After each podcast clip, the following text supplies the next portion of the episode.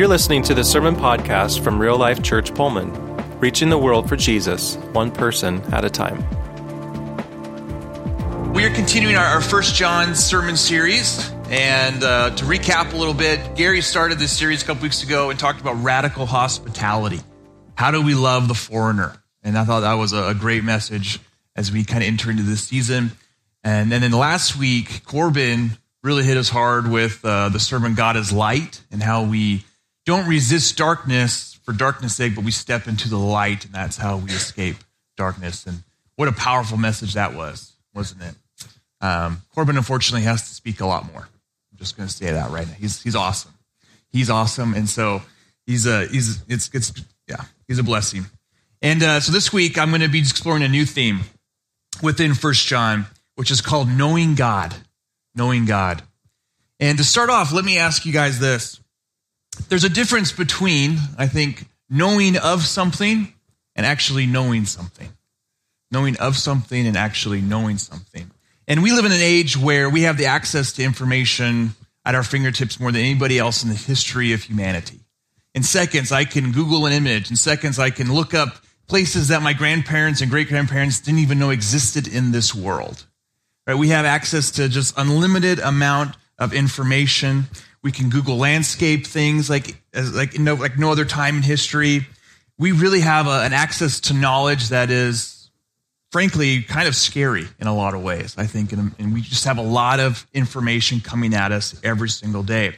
And it's truly a, a marvelous thing and a scary thing at the same time. How much access to information that we have. But we have to really stop and think sometimes what's the difference between getting to know someone or something or experiencing them or experiencing it. Right? When I was in high school, I had the opportunity to go to Venice, Italy, which was a pretty exciting time. And I had seen pictures of Venice, Italy. I had heard the stories about Venice, Italy, but actually being there in Venice was a very different experience. They don't tell you that every bridge looks the same. And so I got extremely lost in Venice because I kept trying to cross bridges that I thought was the last bridge I walked over. And they all looked the same. No one told me that. You know, you go to St. Mark's Square, which I have a, picture of it, I believe. You know, that's that's St. Mark's Square. That's St. Mark's Cathedral. And so this is kind of the, the, the what you think of Venice when you go there and where you go visit. But what they don't tell you as well is when you go into St. Mark's, the the floor is all bumpy because they buried so many bodies underneath St. Mark's Square right? And so there's things that you get to experience that now has a, a deeper level of relationship that I have with, with Venice. I have these kind of insider or experiential things that happen to me that now I think about more than I think about a, a Google image, stock image of, of Venice. And so we think about this idea of getting to know someone or knowing something or knowing of someone. And I want you to think about knowing in the sense of a deeper familiarity and relationship. That when we, we get to know someone or something, there's a deeper familiarity and relationship like I now have with, with Venice, other than maybe just you know, deeper level than just Googling the city and looking at it and saying, wow, look how pretty Venice is. I have stories of. I know how, how dirty the canals are sometimes, right? I, I can also appreciate the beauty of being able to be there in person and, the, and getting to know the people of Venice a little bit as well. There's a deeper sense of, of familiarity there. And I think what First John is teaching us is the theme of knowing. There is a huge theme of First John in knowing. In the book of First John, what you'll see is the word know, K N O W, is used 25 times in five short chapters. John is trying to really drive home the idea of knowing. How do we know? What do we know about God? And there are a couple different ways to say no in Greek, and this is very significant. The way the word that he uses there is, is very significant. The first one that we see in Greek is the word oida. Oida. This is like um, you got to see, so you know. So when the, the wise men are, are going to Bethlehem, what they see is a star. They get to know the star, the oida of the star. They see it, they perceive it, and they go towards it. And oida is a way of, of getting to see something so you get to, to know it. We see it, we look up pictures of things, right? We go on Google Images, we know of those types of things is oida. But the word that John uses is the word gnosko. Gnosko. He uses this 25 times within this particular book. And this is something you come to experience. This is something you come to understand through relationship and experience. So it's not just something you perceive and you see, it's something you get to experience in almost in a sense of a relational aspect, in a sense of getting to know someone. Right? And so this is the type of, of know that John is going to be talking about here. Is when you have a personal relationship, an experience with someone or something, you can gnosko that type of experience. You know, when I think about my relationship with my wife, Amy, we we have a gnosko relationship. She's not something on a screen that I just look at, right? She is someone I have relationship with, experience with. We get to know each other more every single year because we spend time and experience with one another, in relationship with one another. This would be a type of gnosko. And this is the word that John is using over and over again within his book. And he's really asking us and telling us that there is an aspect of knowing God where we can know of him or we can actually know him. And that's the question I want to ask us today, when I want to explore is do we know of Jesus or do we actually know Jesus? Because you can know of someone without really knowing them. And this is where John is going at it because the, the church in Ephesus, where John is now, you know, an old man and is, is kind of this patron elder of this particular church and and he's really trying to push home to these this, this first generation of believers outside of, of Israel going, get to know Jesus. Don't just know of him. Because what happens in this first generation is a lot of confusion, disorientation. You have people coming in and saying, hey, we know of Jesus. This is who he is. And he is having to come in and try to actually say, no, like, you're going to know who he is by these certain things right? So he's coming in, he's trying to help this church out in his age. And the first thing he does, and how he starts his letter, is he says, You got to know by witness. You have to know by the witness. This is called apostolic authority. If you ever uh, took a New Testament class, this is what they would talk about is apostolic authority. Those who saw and witnessed the life and death of Jesus and the resurrection of Jesus. Here's how he starts the letter. He says in 1 John 1 3, what was from the beginning, what we have heard, and what we have seen with our eyes, what we have looked at and touched with our hands concerning the word of life. And the life was revealed, and he was seen to testify and proclaim to you the eternal life, which was with the Father and was revealed to us. What we have seen and heard, we proclaim to you also, so that you too may have fellowship with us. And indeed, our fellowship is with the Father and with his Son, Jesus Christ. I don't know if we fully appreciate exactly what John is teaching us here. That the Christian faith has a very unique beginning, more so than any other religion on the face of this planet. It has multiple eyewitness accounts of the life, death, resurrection of Jesus. What you see in a lot of, of other religions is a single person saying, I saw something. I witnessed this. You look at most of them. I came out of Utah. There was a there was one guy in particular that said a lot of things about what he saw. Okay? But the Christian faith is very different because we have thousands of people who saw these things. 500 plus saw the resurrection of Jesus. 500 people. If you committed a crime and 500 people saw it, sorry, you're going to jail. Right? 500 people saw the resurrection at least. And now these people who saw and witnessed these things are now proclaiming what they saw to the rest of the world. This is called apostolic authority. Those who were who were apostles in that first century were those who had seen and witnessed the life, death, resurrection of Jesus. And this is what John is saying is then don't take my word for it. These other teachers who are coming into Ephesus and saying these things about who Jesus was, don't take their word for it. Listen to the eyewitnesses. Listen to those who saw and touched Jesus, who lived with him, who lived with him for years, who knew him intimately, who, who were in relationship and who experienced him. This is a unique aspect of our faith is that we are not building off of something that is just a philosophical idea or that one person saw this one thing 2,000 years ago and so we should believe it. He's saying this was something you could feel and touch It was a reality for hundreds, if not thousands, of people to experience. Nothing else like this in the world than what we have here. And Albert Einstein says this any fool can know. The point is to understand. Any fool can know. The point is to understand. He's saying, understand what we're saying to you, Church of Ephesus, and church today as we listen, as we read this, this message from John.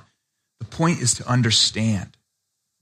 John is confronting a, a, a hard time in the church of Ephesus with a lot of confusion, a lot of disorientation, a lot of false kind of news about who Jesus was. And he's telling his people, don't get confused or disoriented. Understand that what the message that you're believing and seeing is something that happened within the history of this world. And again, I think we kind of lose this aspect. We're, we're really disconnected from that first century Christian world, right? We're 2,000 years now apart from this eyewitness, but we have to also remember that we are a part of this, that we are hearing this proclamation and testimony from the eyewitnesses that's preserved so well in Scripture for us to be able to also carry forward with us. That what we're putting our faith in is not some philosophical idea, but it's about an historical fact, an event that occurred thousands of years ago that God has preserved to us to this day. I mean, that's amazing to me. You think about um, what's called contextual criticism or textual criticism.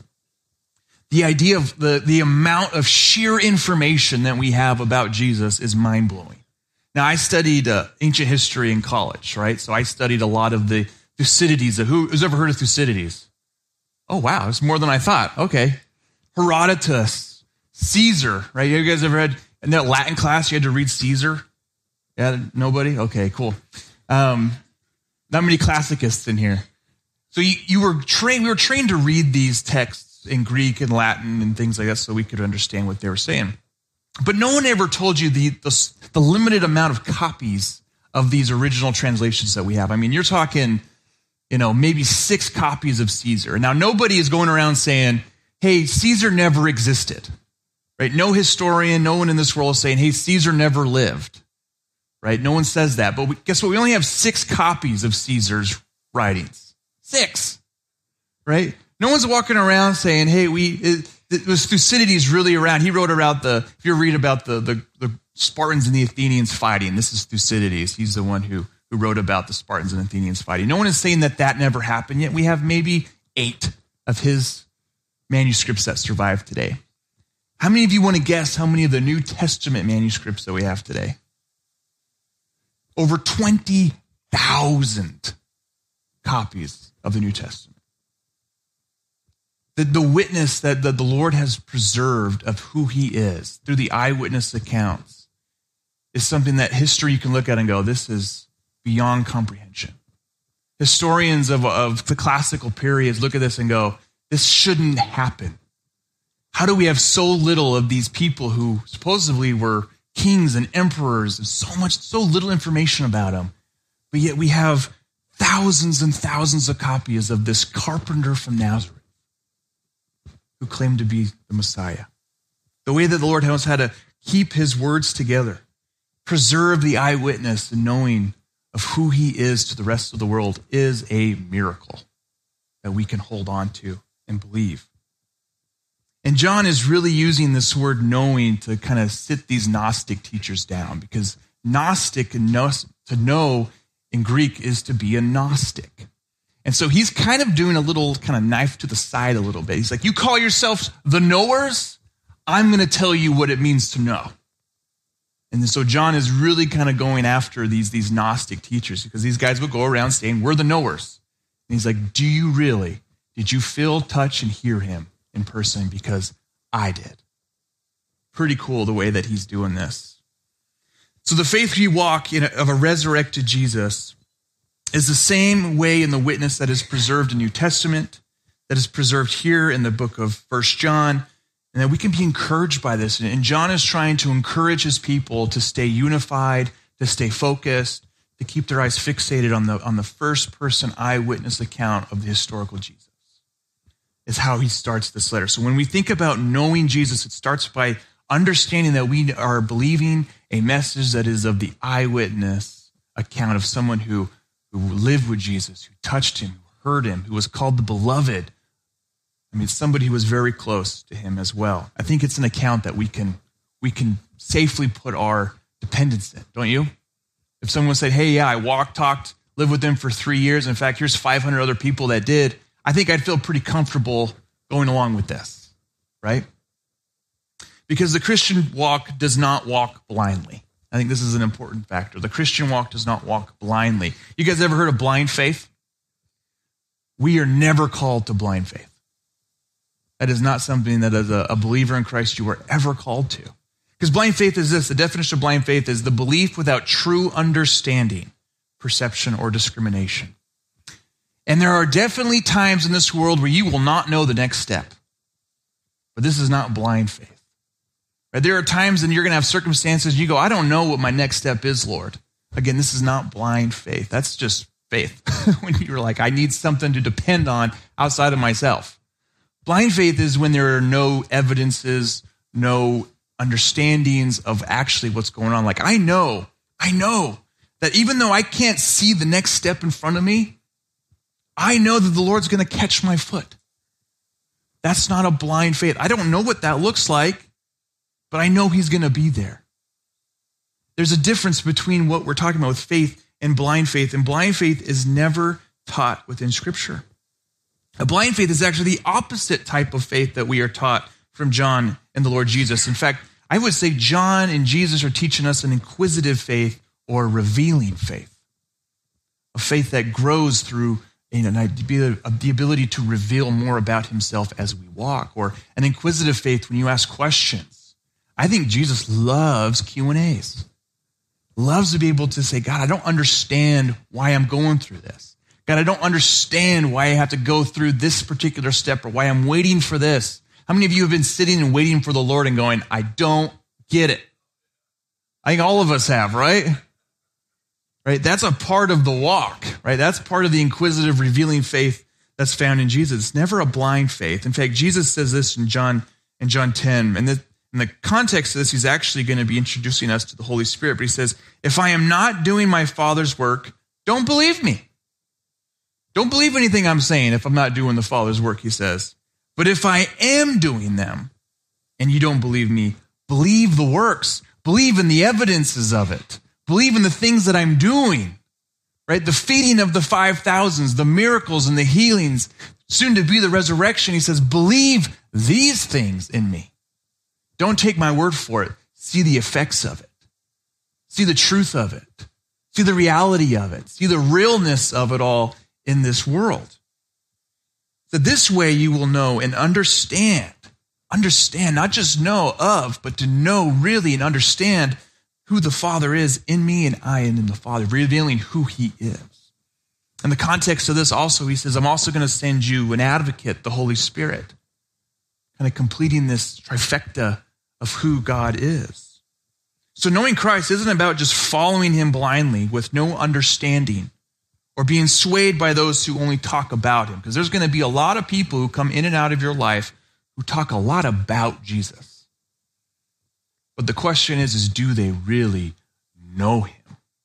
Do you really know who he is? If you could take a step out, understanding exactly what he's done through history, understanding exactly and remembering all the things he's done from Eden to now. And are you willing to take that step out going, I know you're going to be there?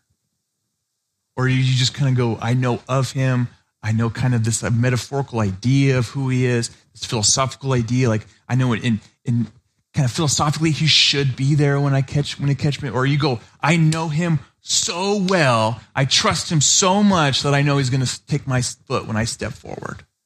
You just realize through the relationship and experience of knowing him that he's going to be there, that he's there for you, no matter what that looks like.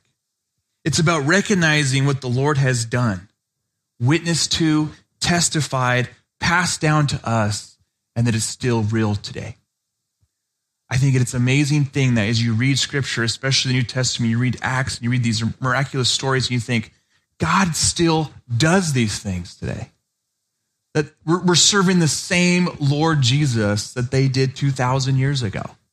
That the same ones that we talk about with Israel going to the wilderness and the book of Joshua and all these things we did this summer, realizing this is the same God we get to know and to serve and to love and to live among us, live among us with today. That when I cry out, when I pray to the Lord, that there is someone out there relationally experiencing my prayers. That still blows my mind to think about. That I can, I can cry out, that I can pray to God, and He is going to go, I hear you. That the creator of everything that's ever been created is still so relational to go, I hear you. I know you. I feel it. I know exactly what you're going through. I love our God is not a detached God that just kind of sits out there and says, Well, I hope they find me someday. But that is living and active, relational, saying, Hey, come experience me. Come be among me. Come to me, and I will come to you. That when we cry out, He hears us. We're not speaking into some void, but a real living being who wants us. Awesome. And knowing leads to living like Jesus. This is where John goes in his letter. Knowing leads to living like Jesus. John actually gives us the answer of what it looks like to know Jesus, to understand Jesus. In 1 John 2, 3 through 6, he says this By this we know that we have come to know him. We have come to understand him. We have come to gnosko, to experience him, if we keep his commandments. Then the one who says, I have come to know him, and does not keep his commandments, is a liar, and the truth is not in him. But whoever follows his word, in him the love of God has truly been perfected. By this we know that we are in him. The one who says, the one who says that he remains in him ought himself also walk just as he walked.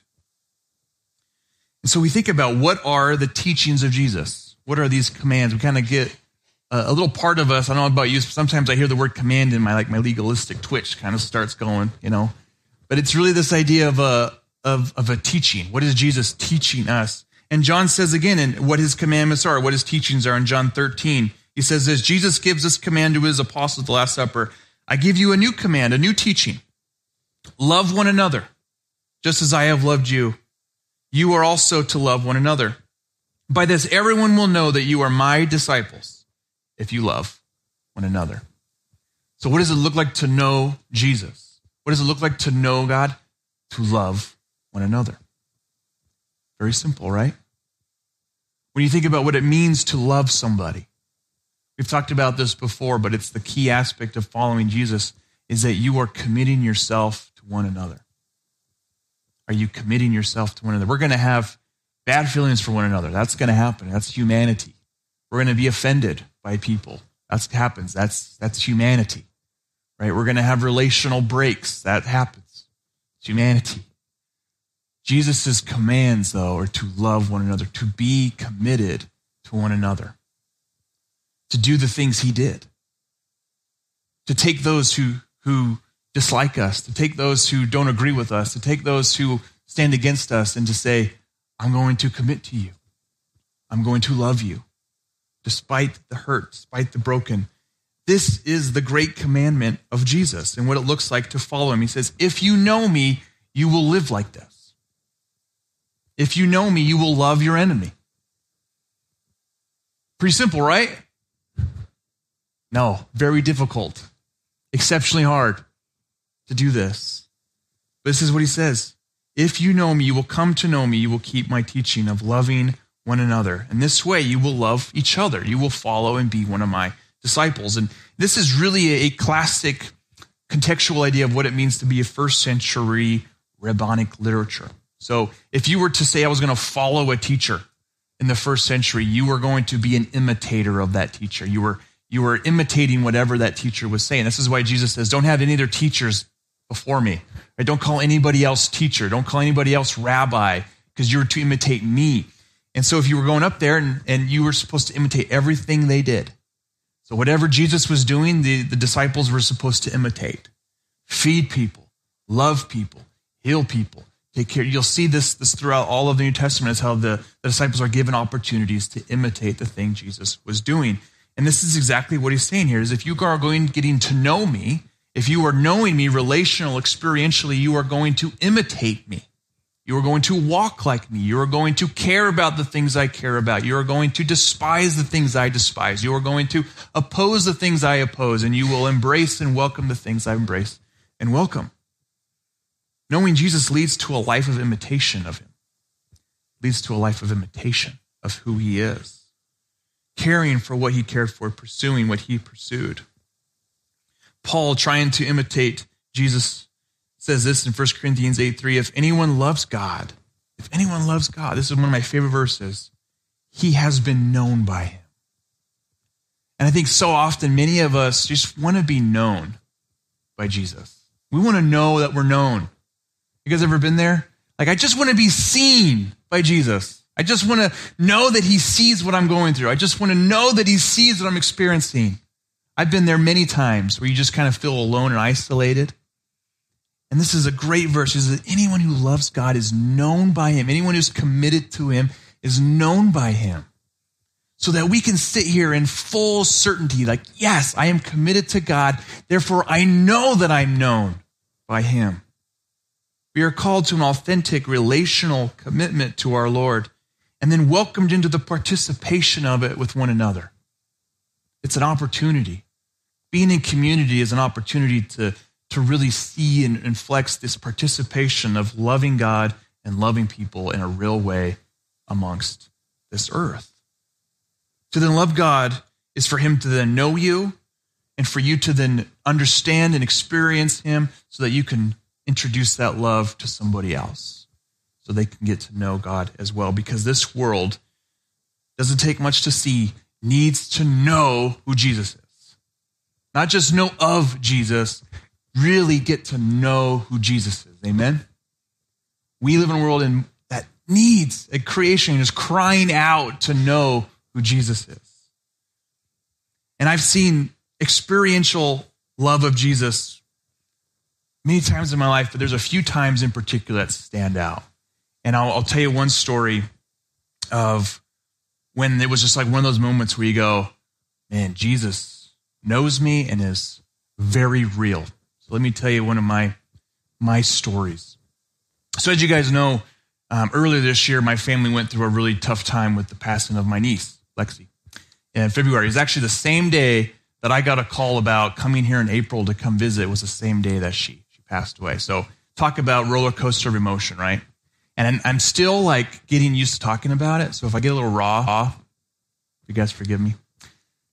But so the whole experience was very disorienting. Obviously, if you've ever gone through a deep loss like this, it's very disorienting. You kind of just feel numb. You're shocked. You you just kind of wander. It kind of feels like you're wandering a little bit. And I remember we were at the uh, the funeral about a week so later, and again, I would, you know, I would try to keep it together for the family, but it was usually like in the shower. I just would like lose it. I'm like, I'm already, I'm already crying, so just you know, just wash it all out. And but it was amazing, and it kind of when I was around during that time of the funeral. And there was one that really stood out. So Moab is a very tight community where I'm from. You know, maybe 2,500 people. It's like a, a Colfax or something. Right? You just kind of know everybody. And um, I was hearing these stories of of of people in the community when when Lexi had passed away. There was a, a particular artist in Moab, and Moab is kind of an artsy place. So you have a lot of these artsy type of people. And um, the day that she passed away, she woke up that, and she didn't know, and she woke up that morning and she's like, I need to, to paint a picture of a dream that I saw. And so she got up and she painted this, this picture. And then when she found out Lexi had passed away, it was pretty, pretty mind blowing. But she painted this picture, and this, her daughter was good friends with, with Lexi. And, you know, Lexi had really long brown hair. She was real short, but she had real long brown hair, right? And, um, and so her sister or her daughter, sorry, came over and looked at this picture and was like, Mom, that's Lexi. And I got a picture of it. Isn't that amazing? I mean, it just it blows your mind when you see the reality of it.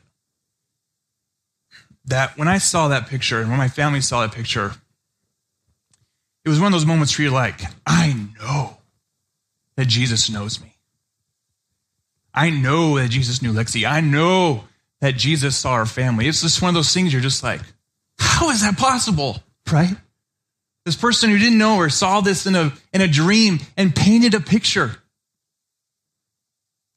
I mean, it was just one of those things where you just you you build a little landmark around. you go, I know that Jesus knows.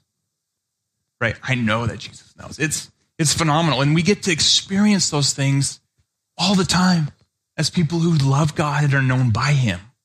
Are these moments where Jesus becomes so real and so tangible and we know Him. So I ask you, how has Jesus known you? And how have you known, been known by Jesus this week? What are the stories that you could tell of having been known by him and knowing him and how he, he works and acts in your life? Because knowing Jesus leads to security, and this is my last point. Knowing Jesus leads to security. 1 John 5, 13 through 14 says this These things that I have written to you who believe in the name of the Son of God, so that you may know that you have eternal life. That you may know you have eternal life. This is the confidence which we have before him that if we ask anything according to his will, he hears us. You know, I've sat in classrooms for years, almost a decade now, with people, and I would ask the question Do you know? Do you know? Or can you know that you have eternal life? And about half the crowd goes, I think so. And everyone's like, I don't think you ever know. Well, John is telling us here that we can know we have eternal life, that we experience it, that we understand it, that we can live confidently without the fears of the unknown here in this time, in this world. That in this world, we're going to go through a lot of false securities, securities like jobs, securities like relationships, securities like finances, all these things that are kind of just a false sense of security. Whereas John is saying, hey, in the conflict and the, in the disorientation the confusion of this world where you're not sure where the next step is, you can know that you have eternal life. That you can know that when you cry out, when you pray to the Lord, He hears you, He knows you, and He will be there with you. That He gives you a security that is beyond anything else in this world. So I want to end this message just by emphasizing that knowing Jesus is the only security that we have that the world gives us a lot of false securities, kind of these, these false impressions of security. But knowing Jesus is the only true security, and that's the only confidence that we need to be able to walk out in this world, to be known by God, to love God, and to love people. So when we put our faith in Jesus, enter into a loving relationship with one another and with Him, we enter a security of commitment as He is committed to us as we commit to one another, as we love one another, as we surround ourselves with people who love God, we don't settle for anything else except really knowing Jesus. Don't settle for anything else. Don't settle for a relationship that is just this knowing of Jesus. Go after the access that is found through Christ to really know and understand and experience in a very real and powerful way the life of living and following Jesus. Amen. Thanks for checking out this message from Real Life. You can find out more about us at rlcpullman.com and by connecting with us on Facebook. Until next time, have a great week.